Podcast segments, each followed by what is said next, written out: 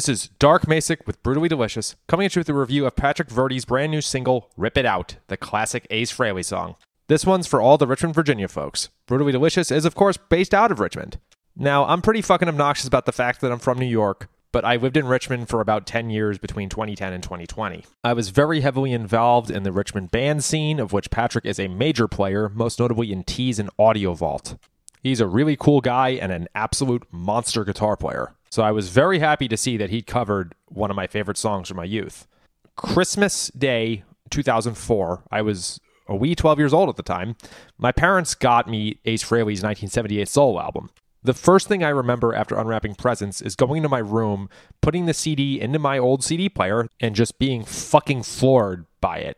I usually saw Kiss as the Gene and Paul show, and of course that is accurate to a degree, but Ace can definitely stand on his own, especially on this album. Now, when covering a song that's almost 45 years old, there are a couple of pitfalls that I was anticipating, and I gotta say, I don't think Patrick hit any of them, so great fucking job. Pitfall number one I was expecting was for the guitar tone to be way too fucking dirty, but this one is really classic and appropriate. It's not like Cannibal Corpse covering Ace Frehley, which is what a lot of these things turn out to be. The tempo is just absolutely perfect. A lot of people tend to rush things, and I mean, that wouldn't be the worst thing in the world. This is a nice driving track.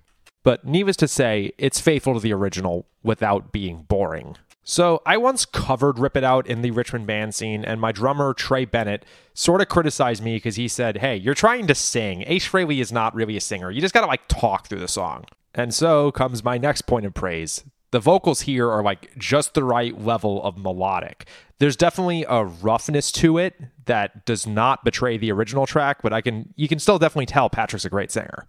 He's known primarily as a guitar player, but he does sing round and round with Tease. I'm trying to think if there's one more he does that I'm forgetting. Lastly, this guitar solo is like fucking perfect. He's not showing off, he's really just playing the song. Patrick rips really fucking hard. I've seen him do Ice Cream Man by Van Halen without breaking a sweat. So while he could have made this self indulgent, he didn't.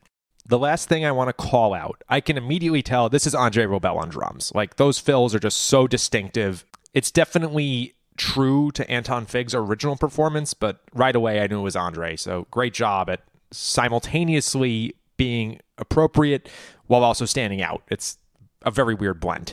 And of course, just from the ending fills, I know this is Keith Horn on bass. I've only seen him play live once or twice, but that's so distinctive. And good job at waiting till the end to start showing off. Not that you don't deserve it, but it would not make sense in the middle of the song to make it known. But at the end, I was like, oh yeah, there's Keith. Great job, everybody. I really fucking enjoyed this, and I hope you get to see you all live again. Hi, I'm Daniela Clark. I'm Barbara Ann Wild. And we are the Honest AF Show.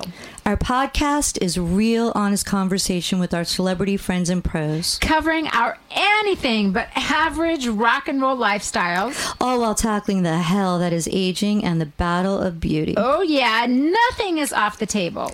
The Honest AF Show is available wherever you get your podcasts.